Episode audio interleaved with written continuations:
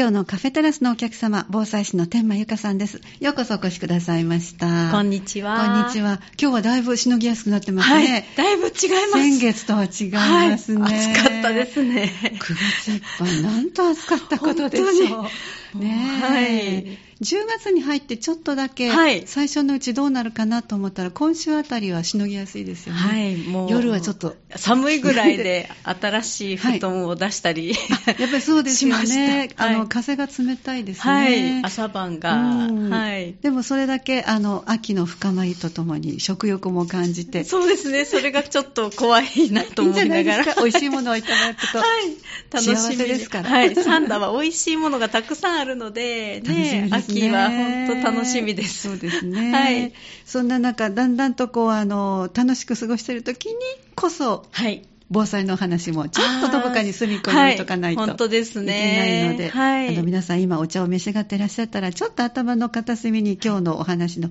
ヒント一つでもいいですのでね、はい、取り入れていただきたいと思いますが、じゃあいつもこの時間は、はい、天馬さんがこの1ヶ月、どんな風に防災関係で、はい、あの出会いがあったのかご紹介いただいてますが。はい。あの、ね、9月っていうのは、関東大震災から100年ということで、関東でたくさんのイベント、関西でもね、地震のこととかもね、えー、ニュースとかで、あの、テレビ、NHK なんかでも流れてたと思うんですけど。今年は特にやっぱり関東大震災から100年ということで、はい、100年なので、いろいろありましたね。はい。たくさんのイベントが、特に関東であったので、えー、今年は防災国体が横浜の方であり、はい、開催されてたんです。はい。はい。で、そちらの方に申し込みまして、参加させていただいて、ステージに上がらせていただいたんですけど、えーはい、今年は、あの、同じように、あの、縄文、避難所でもできる縄文式健康法と、あとそれに手話をつけてもらって、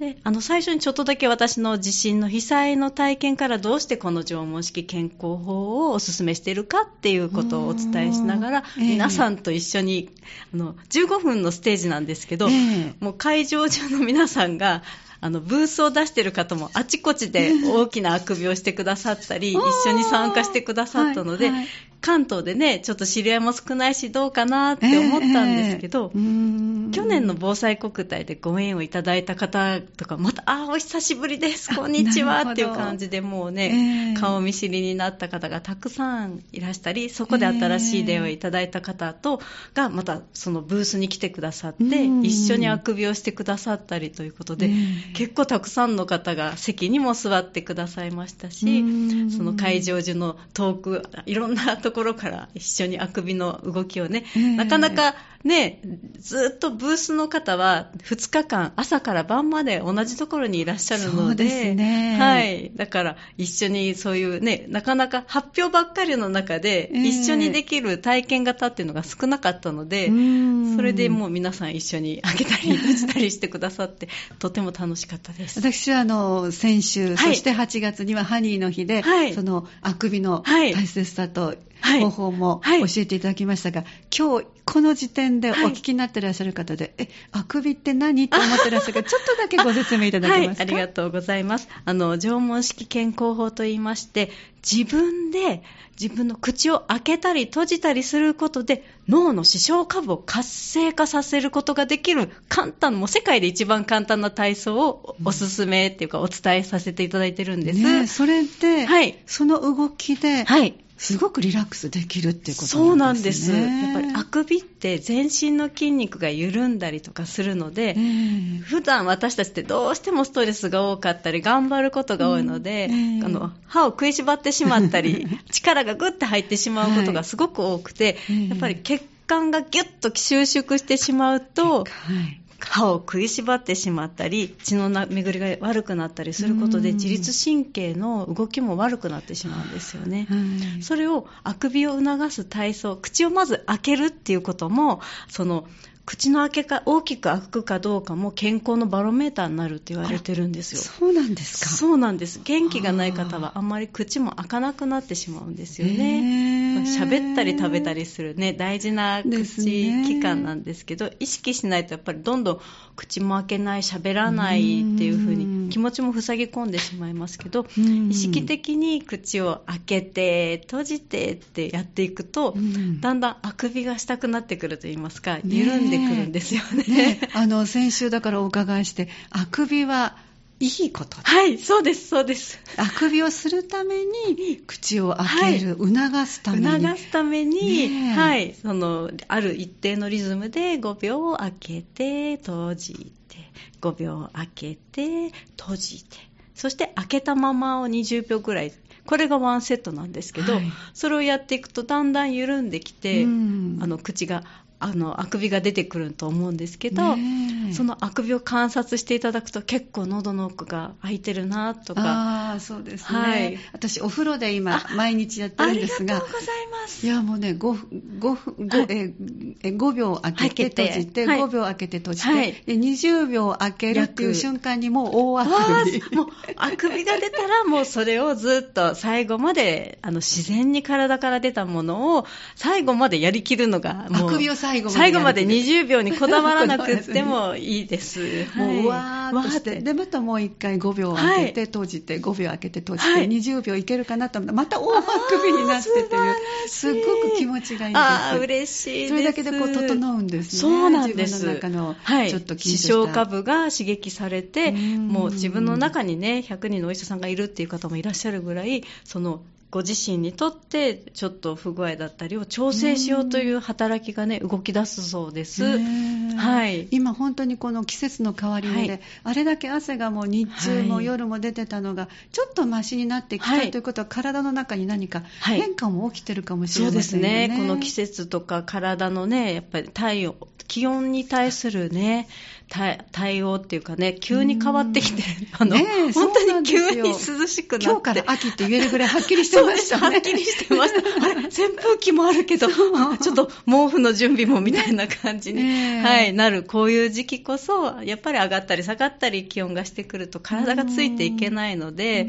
あの、ね、ちょっとそういう自律神経を助ける動きをしていただくと、あの、すごく、あのいいんじゃないかなって思います、うん、で日頃からそれをしていると、はい、さっきおっしゃったように、はい、あの天馬さんは阪神・淡路という28年前の、はい、そうです。28年前に、ね、その時に心がもうズタズタになってしまった、はい、もう衝撃が起きすぎてしまって何が起こったかわからなくてパニックになってしまったんですけどそういう時も開けて閉じてって、もしこれを先に知っておけば、うん、だいぶその衝撃が減ったのになっていうのはすごく感じてます。瞬間はびっくりしてます。はい、その後の、後のそのメンテナンスにすごくなるんだろうなっていうのは感じていたので、これをね、全国の避難所で知ってもらえたらなっていうので活動させていただいてます。ね、何にもいらないですからね。そうなんですよ。もう本当に本当に場所もね、座ってもできますし、寝た状態でもできますし、お風呂でもお手洗いでもできるので、誰にも迷惑かけないですからね、はい、大きな声も出さないそうなんです、ね、そうなんです。であくびが出れば、うん、もうあ気持ちよかったっていうふうになっていただけると思うので、うん、はい。世界一簡単だと思ってます。本当ですね。はい。今度はその他のブースはどんな様子がありましたか？今回はまた去年よりもさらにお数多い団体があの出てまして、400団体近い方たちが、もう大集結横浜国立大学に大集結されていてもう会場が広すぎてすべてを見ることはできませんでした。なので、知ってる方とか、はい、去年ご縁があったところとかに行こうということで、あらかじめチェックをしといて、はい、そのブースに向かって、あの、お久しぶりですって挨拶させていただく形で、もう2日間終わってしまった感じです。2日間行ってらしたのに、はい、そうですか。すごかったです。自分たちもね、ステージがあったので、練習したり準備もあったので、そうですね。はい。新たななんかこう珍しいその防災関係の知識というのは何かありましたか、はい、ああの、出会いはたくさんありまして、あの、私たちのそのポスターセッションっていうのもやっていたので、はい、さらに前日から前入りをして、私たちそのポスターも貼りに行った時にご縁をいただいた方たちが、あの、NTT のコミュニケーションなんか方だったんですけど、はい、その方たちが芋煮芋煮を災害食に使えないかっていう、はい、はい、東北でよく皆さん召し上がってらっしゃる、はい。ええ、そうなんです。芋ニケーションっておっしゃってたかなかわいいですね。芋ニケーション。はい、すごくね楽しくその芋そういう災害の時の食もね冷蔵庫にあるもので作れるというのを、うん、だんだん冷凍庫とかからね災害時は電気が使えなくなってしまうから、ね、あのそうやってどういう順番で使っていくとできるだけ炒めずに、はいあの長くいけるかっていう感じの説明を1日目これを使っていきますっていう感じで同じイグナイトステージでこれが調味料になりますみたいな感じでいろんなはい。あうちに来て作ってほしいって思うぐらい、やっぱりお肉系から使っていかなきゃダメなんですか？はい。冷凍庫はできるだけパンパンにして開けてしまうと、ね、冷気が逃げてしまうから、うん、冷蔵庫にあるこういうものを先に、ね、使いましょうって。こういろんなね調味料も出汁になるんですよとか本当にあるものでいろんなものがね、うそういう災害時って新たに買い足すとかができないじゃないですか。すね、アイデア次第でいろんな調味料が出汁になったり、味付けになったりするんだなっていうのが目から鱗でした。えー。うん、例えばな、何がいいでしょう？何が？あの時衝撃を受けたのは何だったかな、ええ、やっぱ芋は長時間持つっていうので、はい、芋は災害、ね、食にいいですよとか、え、あと冷蔵庫の中身見せていただいたんですけどね、いっぱい何が良かったかな？すいません。そこら辺の忘れてしまったんですけど、フェイスブックとかもされていたり、はい、大阪にも支社、あの、メインの方が大阪にも行ったから、大阪でもイベントやろうと思ってますっておっしゃっていたので、はい、またフェイスブックではつながったので、また何か情報があったら、ぜひ。お知らせさせていただきます。ね、やっぱり知ってるのと知ってないので、はい、全然違ってきますね。違いますね。そう、そういう芋煮を災害食っていうのも考えたこともなかったですし、えー、ね、それを基本作っちゃえばいろんな味替えでカレーになったり、ね、いろんな風にも、ね、キャンプ行った時しました、確かに。ね、はい、そういう使い方も。お鍋をね、洗えなかったので、前の日に使った、はい、あの、カレーのお鍋に、少しだけ残ってるところにお水をどんどん入れて、はい、お味噌汁を作ったら、美味しかったんです。すごいやもうそれ体験がすごい大事ですね。帰ってきてからわざとお味噌汁にカレーを入れて、美味しいって食べた覚えがあります。そうですか。ややってみないとね、そういう、いざという時に新たな知恵がね、えー、浮かぶじゃないですけど。ああ、面白いなと思いました。そういうのも結局災害の、はい、そう、キャンプとかそういうのに、まあ、災害の備えに、心の備えにもすごくなるので、はい、今はいいグッズがいっぱいありますからね。ありますね。100円ショップでもいろんなグッズができ出ているので、はい、いつもチェックは行ってます。そうなんですね。やっぱりでもたくさんの方々が、あの、関東大震災ということで気になさって、はい、今年は特に大々的にされたもう大々的にされていたので、えー、もう本当に見切れなかったんですけど、でもご縁をいただいた方から、うん、去年、ね、他のイベントで出会った方から、うん、私たちの手話を見てくださって、うちの団体にも手話をつけてくださいませんかっていうオファーまでいただきまして、はい。はい、次の日はその団体のそのペットと人の防災クラブっていう、はい、うちにも。気になります、ね、そうなんですよ。ペットに関するも、ことってなかなか知られてないですよね。でね。でも家族と同じだけれども人と同じようには避難がしにくいのでそうですね、はい、ここはなかなかあの苦手な方アレルギーの方もいらっしゃいますから、はい、そうなんです。そうなんです、はい、でそこの人とペットの防災クラブの手話をつけさせていただいて、えー、うちにもね今猫がいるので、はい、すごく勉強になったんですけど、えー、なんかね、人、ペットがいるからって言って避難しない方とか、あの避難できないという方がたくさんおられるそうなんです。遠慮されるんですね。そうなんです。でも、お家にペットがいるからって言って、危険だって分かって見に行って、また二次災害に遭われたりとか。はい、そういうこともあるから、その適正、普段からの適正飼育とか、マナーを、そういう、ちゃんとしつけておくとかもすごく大事なんですよっていうことをね、されてる団体の方だったんですけど。はい、あまりこう、無駄吠えしないと。か、あの、普段から猫とかでもね、そのゲージに慣れ慣れておくとか、はい、はい。はい、あとペット用の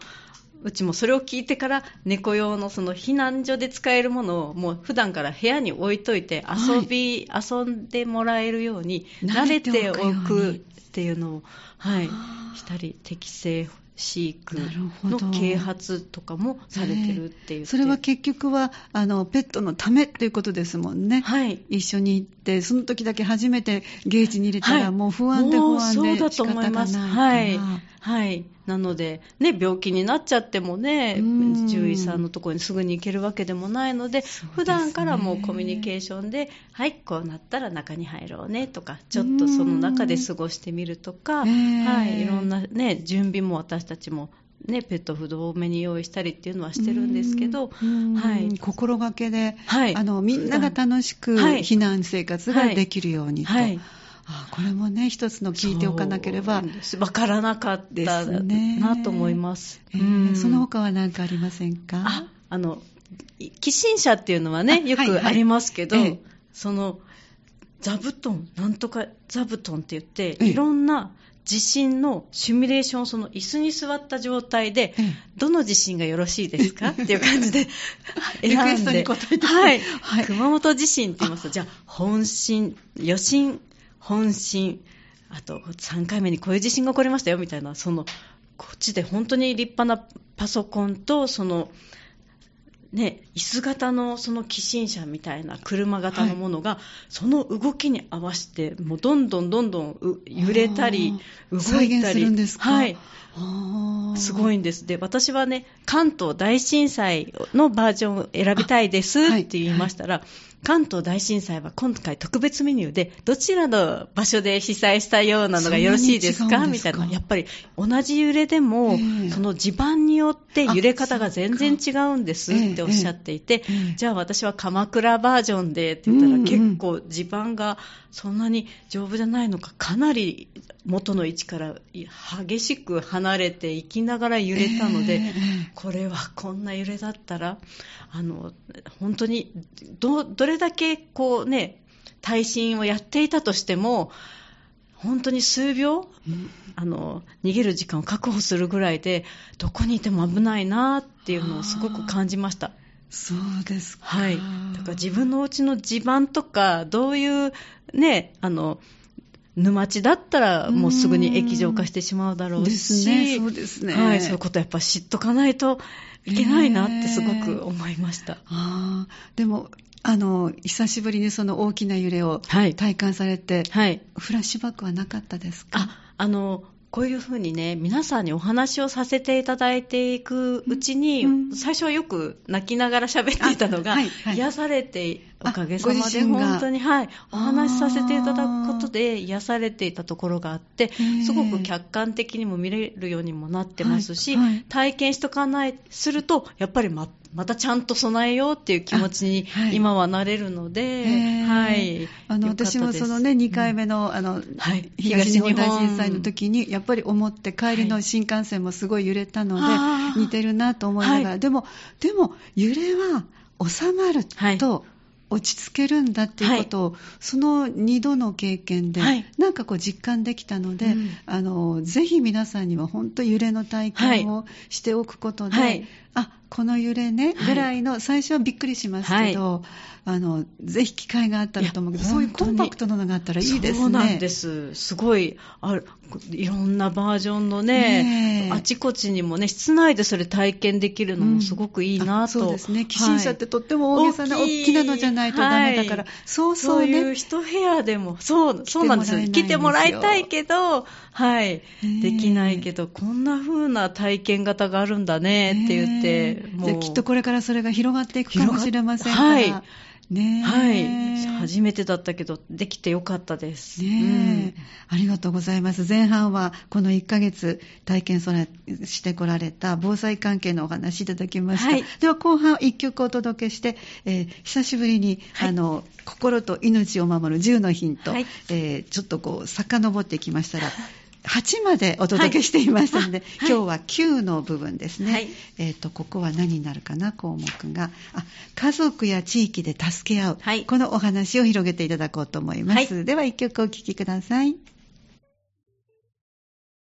今日は気軽にマイ防災ということで、心と命を守るヒントのお話、防災士の天満由香さんです。後半よろしくお願いします。よろしくお願いします。前半は、えー、防災国体、はい、横浜バージョンということで、はい、来年も決まってるんですか？そうなんですよ。はい。来年は熊本にもう決定したと。はい。そうです。熊本来てました。熊本、そうかそうか、はい、アピールにされて、はい、これはもう内閣府の、はい、大きなイベントになります。え。ー、主催が内閣府になるので、はい、はい、もうね、日程もはい、決まったみたいなんですけど、去年はなかなか次のね、去年はこの神戸であったんですよね。はい、確かそうですね、はい。そうです。で、発表もなかなかなかったんですけど、えー、今回はもう開催前から熊本に決定しました、来年は熊本に決定しましたということが発表されていたので、えーはい、有意義なあの、ね、国体になってるから、そういうふうに順番に回っていこうというね、ね最初はまあプレーのような感じかもしれませんからね、はい、様子を見て、そうですね、ね。どんどんどんどん。いつあるんですか、熊本は。来年のね、えー、すいません、いつだったかな、来年の9月だったかな、大体まあ9月がね、9月か10月ありますから、はい、その近辺ということで、はい、10月だったかな、どっちかだったと思うんですけど、はい。はい、今持ってらっしゃるこの冊子というのは、これは横浜の防災国体の、はい、パンフレットになります。ええはいまあ、ホームページで開けたままあるかもしれませんので、ね、はい、あの出てると思います。すみません。その辺をご覧になったら、また来年の予定もわかるし、で今あの、個々に何かこう防災関連のね、活動されてらっしゃる方なんかは、ブースを出して、出すこともできると思います。それは審査かなんかがあるんですね。はい。防災関係かどうかとか、あと普段どういう活動をされているかとか、かを、あの、提出物は結構あるんですけど、それに通れば、あの、参加費は無料になるので、はい、その、行く交通費、はい。は自費で。自費ですけど、泊まるのも自費、はい、ということですね。はい。えー、でも貴重な体験と、また貴重な情報と、はい、で、また横のつながりもできるという。はい。そこで石田さんとも出会われたそうなんです。あの、石田さん素晴らしくって、3時間半のステージをもう内閣府から任されておられて、はい、あの、この間、ハニーの日で、はい、あの、同じように防災の歌と、それから映像でね、はい、皆さんにも伝えてくださった。素晴らしい防災講座でした。あんなに素晴らしい、うん、防災講座はなかなかないなって思って感動したんですけど、人柄もね、素晴らしくて。もうハニーをお聞きの方は皆さんね、もうファンでいらっしゃって、忙しくなられたので卒業されましたけどね。はい。いや、今はもう全国的にそうやって防災の方の活動もされているので、でもステージであの3時間半任されていて、歌とか踊りとかで、その、はい、はい、防災を啓発するような形の、はい、イベントのところを、はい、持っておられて、何度か、その、私たちもご縁いただいた時とあみちゃんもそこに呼ばれていたので、あみちゃんって言いながら応援したり、石田さんの歌もまた聞きに行きたいって言って、はい、あの、防災関係の知り合いも連れてみんなで石田さんって言ったら、もう石田さんの時はもう満席状態でした。そうでしたか。はい。もうすごくて、はい。やっぱりあの、楽しみながら、知らない間に、その歌を口ずさむことで防災ができるようにって、一生懸命石田さんもね、考えてらっしゃるのでね。内容も素晴らしくて、その石田さんの歌に合わせて、私も防災ポーチ作ろうと思って。歌で作れるんですか？はい。えー、あのちょっとだけ簡単によかったらおっしゃってください。どんな歌の節は忘れてしまったんですけど、はい、ちゃんとポーチの中身を、その、石巻に何度も100回ぐらい行かれて、ねはい、いろんな方の意見を聞かれて作られた、その、特に女の子向けのその防災ポーチの中身の歌があったんですよ。はい、これはハニーさんの、はい、あの20周年の時に。私は放送でちょっと聞けなかったんですけども。はい、そこ、あの、防災国体という、そのハニーさんの時に私はそれを聞いて感動して、すぐにポーチを買いに行って、その歌で言われたね、リップクリームだったり。入れるもの、ちょっと思い出していただいたら、リップクリーム、はい、ハンドクリームだったり、はい、あと、そのちっちゃい、あの、アルミのシートですよね、はい、防寒用の、はい。あと、ポケットトイレとか、コンタクトの替えも忘れずにね、みたいな感じだったりとか、あと、私はそれに加えて、あと、ビニール袋だったり、あの、エコバッグとか、はい、そういうふうに歌で順番に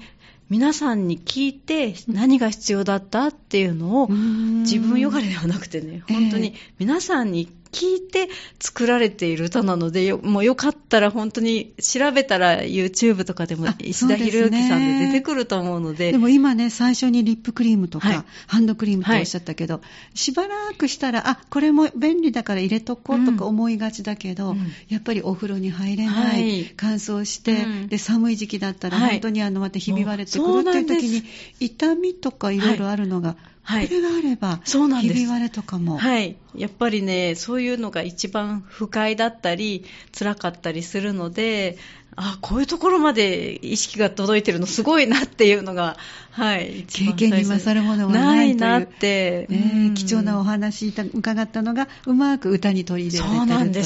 す。そういう歌をたくさん歌われていて、ええ、いや本当素晴らしいなと思って。ぜひよかったら皆さんまた、聞いていただきたいです,、ね、うん、あのなかなかその辺お話が広がっていってしまいます本当です。はい後半の方のお話、はい、えっ、ー、と天満さんが阪神・淡路大震災の後、はい、心とえー、命を守るということで作ってくださった10のヒントの9個目ですね、はい、ヒント9家族や地域で助け合う、はい、えー、このあたりのお話をお願いいたします。はい、あのー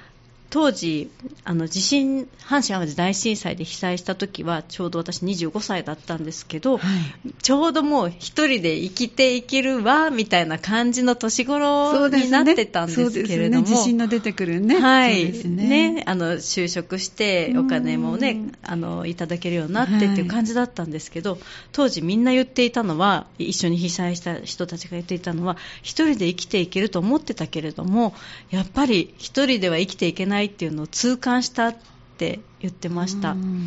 であの当時はブランドとかそういうのが欲しかったけどお家がなくなった時に一番最初に探したのは家族の写真とか思い出のものは二度と買えないんだよねっていうのはすごく言っていて。実感しましたね、はい、あの頃はね本当そうでしたね、うん、お友達に電話してもあの出てくれたらそれだけでも嬉しくって大丈夫？って言ったら、はい、その彼女が、うん、家は潰れたったけどみんな元気ってよかったねってなんでよかったねって言葉が 今から思ったら、はい、なんて失礼な言葉だろうと思ったけどやっぱりみんなが無事だったっていうのは、はいあんなに嬉しいんだなって。そうなんです。やっぱり命があって、周りのご縁のある人がいて、なのなのでで、特に阪神・淡路大震災でもいつでもそうなんですけど、はい、警察とか消防はすぐには来れないんですよね。同時に何万人という方が生き埋めになってしまったりとか、同時に100件以上の火事がね、阪神淡路の時も起こってしまったりすると、やっぱ消防も警察もね、これ、来ようと思って、すごくどこかでは活動されてるんですけど、道路自体がね。そうなんです。はい、はい。道が潰れてしまったりでね、通れなかったりもたくさんあったと思うんですね。火事も起こってましたし、そうなった時に、あの、東灘区なんて、区の90%がね、倒壊しちゃったって言われてたんですけど、その時に助けて、助けられたのが家族とかその近所の方だったんですよね。うん。なので、その、ああ、日頃の付き合いとか、あの、ね、本当にそっちの方が大事なんだなっていうのを当時は痛感しました。そうですね。はい、もちろんね、もしもの時にはお互いでお話し合いもできると思うけど、はい、例えばそこのお家が潰れた時に、はいお家の様子の家族構成をまるっきり知らなかったら、はい、いや、潰れただけかもしれないけど、はい、いや、ここは3人さんとか。はい。で、どこの部屋で寝てるで、おばあちゃんみたいな感じで、ねね、はい。阪神淡路大震災の時は、その近所の人の情報で、近所の人たちで、もうね、手とかいろんなものでね、あの、掘り起こす道具もなかったけど、ね、助け出したって言っていたので、はい、そういうことが分かるぐらいのお付き合いぐらいはご近所で、はい、もう挨拶だけでも笑顔でねニコってね、ね、ちょっと勇気はいるかもしれないんですけど、えー、笑顔だけでも、えー、会釈だけでもすると、ね、顔見知りってだんだんなってきたりするので、えー、はい。もうねこっちから私は挨拶させていただくように。ですね。こんにちは、こんばんは、おはようございます、そうです、そうです。はい。それもね、なんか防犯にもつながるって聞きましたからね。はい。あの、やっぱ知らない人が通ってたら、あれ？とか、あと、声かけられると、そういう方たちって逃げたくなってしまうってね。はい、伺いました。ね、もう一旦声をかけたり、目と目があったらと、もあ、もう、あ、バレちゃったみたいな変な言い方ですけど、諦めようということで、はい、あの、悪いことを考えてる人はいなくなるそうですからね。はい、ね。だからみんなでね、声かけ合って誰にでもこうね、会釈したり、こんにちはってね、言ったら、ね、それだけで守られるものもあるんだったらいいなって思うんですけど。ね、それでもし、あの、ご自分の家族が、ちょっと一人で、あの避難が難しい人がご一緒だったり、はい。はい、ご自分自身がそうだったら、いや、私はもしもの時にはちょっと手伝っていただきたい家族がいるんですぐらいまでを、あのちょっと打ち解けた時にね、お話しされるってことも、はい、情報開示も、はい、本当に必要で、うん、赤ちゃんがいたりね、そうそうそうですね。ね。はい、えー、うん、お年めした方がね、いたり、障害がある方がおられたりってしたら、余計にコミュニケーションはすごく大事だなって思います。そうすることで、やっぱりその命を守る大きな大きなヒントになるわけですね。はい、はい、とっても大きくなりますね。で、あの、災害の時って何か起こった時って一人で行動してしまったら危ない場合もあります、そうですね、はい、はい、ですけど、あの、ね、あの、東日本の大震災の時は、逃げようって声かけて、一緒に逃げようよって声かけてもらったおかげでね、津波から避難できたとかもありますけど、はいはい、本当に、あの、声かけだけでも助かる命もたくさんあるなって。そうですね。うん、お顔見知りだったら、あの方が誘ってくれたから、まだいいと思うけど。もう行こうかって感じに。そうお話ありましたね、うん、確かに。はい、はいえー、あると思うので、えー、本当にもうちょっとした、まず自分からじゃないけど、えー、そう私たちのその一般社団法人ね、八条クリタプロジェクトでは率先避難してくれる人が増えたらいいなっていう活動もしてまして、はい、率先避難。まず自分が逃げたら他の人もついてくるかもしれないじゃないですか。そういうね。まだ大丈夫かな、じゃなくて、はい、だから生きろっていうのをね、あのテーマにしてらっしゃいますね。はい、テーマに、はい、キャッチコピーでしたよね。はい、まずね、やっぱり自分が誰かにも声かけて逃げるっていう風にしていたら、うん、ね、そういう人が増えれば、助かる人もね、増えるんだろうなって、ね、だから正しい知識を持ってらっしゃる方が声を上げてくださる、はい、こっちに逃げようとか、もう待ってないで行こうとか言っていただく、はい、なるほどね。はい、えー、ね、お家の中だとね、もしかしたら余震とかでね、危ないかもしれないけど、はい、お庭に出とくとかもね、そう、声かけ、私は、あの、東日本大震災の時に、ちょうど2時何分かだった、2時46分だったと思うんですけど、はい、子供が帰ってくる時間だったんですね。すね。はい、すごい結構揺れたので、で公園にいる子とかにも、危ないよって、ちょっと揺れが収まるまでここにいとこうみたいに声を、えー、はい、その子はどうしたらいいかね、わからないから。神戸でもやっぱり揺れました揺れましたね。そうなんです、ね、結構長いこと揺れたので。うん、長かったです。本当に長かったいや、その東京の方、今回も聞きましたけどね、はい、東京では東日本大震災もかなり大変だったって、うん、うん、皆さんおっしゃってましたし、でね、うん、でも声かけとかは本当に安心しますよね。そうですね。よかったって、えー、気にかけてくれてる人もいるみたいな、はい、はい。はい、なので、日頃からの月、ね、つながりが、本当にそういう時のつながりにも大きく影響するので、えー、はい。なんか知らなくてもその場限りの安心もできるけど、はい、もう一つ行き来がちゃんとあれば、はい、命を守るもう一つ奥の動きも取れるかもしれない。そうです。やっぱり知ってる人から助けようっていつも挨拶してる人が助けようって思うよねっていうのは。本当ですね。はい。はいうん、今日これぐらいできそうかもしれませんね、皆さん。そうなんです。もしね、近所に。ワンちゃんのお散歩とか、はい、ちょっと勇敢を取りに出たとか。はいお買い物の帰りとか。はい。ね、どなたかがね、いらっしゃったらね、えー、あこんにちは、ぐらい。ね、こんばんは、とか。はい。ね声かけていただいたら、はい、ぜひそこからしていただきたいなと思います。はい、いつもありがとうございます。じゃあまた来月、この1ヶ月いろんな動きのあった中から、防災のヒントもいただいて、はい、次はヒント10になりますけど、はい、10までいったらまた1に戻りますのでご安心ください。とにかく、いつ何時、どんなことで私が今必要と思ってるかって、タイミングがありますからね。あります。それぞれね。はい。はい、ご安心ください。必ずこの防災の時間は気軽に、あの、皆さんができるように、あの、天馬さんからお話を伺っておりますぜひじゃあ来月もよろしくお願いします。はい、よろしくお願いします。ありがとうございました。ありがとうございました。